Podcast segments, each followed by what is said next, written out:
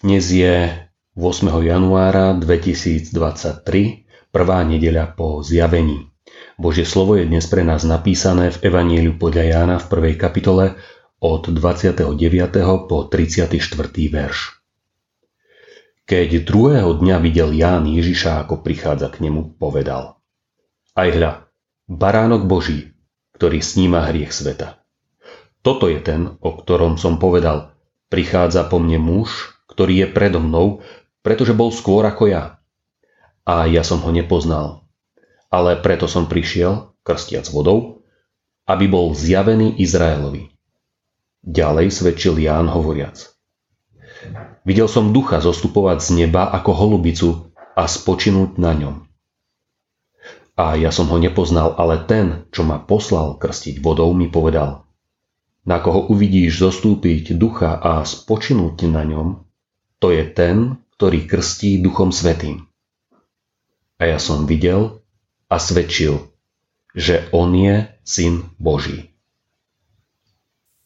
Byť svetkom pána Ježiša Ján Krstiteľ videl prichádzať pána Ježiša a vydáva o ňom svedectvo. Chcel, aby ho ľudia prijali za svojho pána a spasiteľa. Nebal sa o ňom hovoriť, že on je syn Boží, aj keď iste predpokladal, čo ho za to môže čakať je pre nás veľkým príkladom byť opravdivým svetkom pána Ježiša.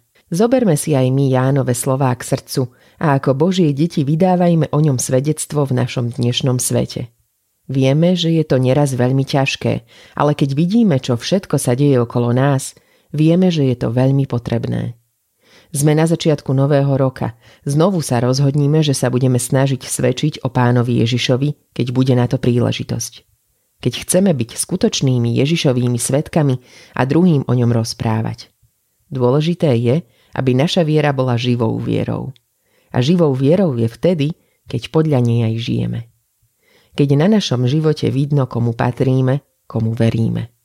Nech sa nám darí byť skutočnými svetkami pána Ježiša aj v tomto roku. Modlíme sa. Ježišu, ďakujem, že si taký úžasný, Zaslúžiš si, aby sme o tebe hovorili neustále. Odpusť, že si ťa tak málo vážim a nepridávam sa k horlivým svetkom tvojej božskosti. Veď moje ústa Duchom Svetým. Amen. Dnešné zamyslenie pripravila Katarína Zaďková. Vo svojich modlitbách dnes myslíme na Dunajsko-Nitrianský seniorát. Prajme vám požehnanú nedeľu.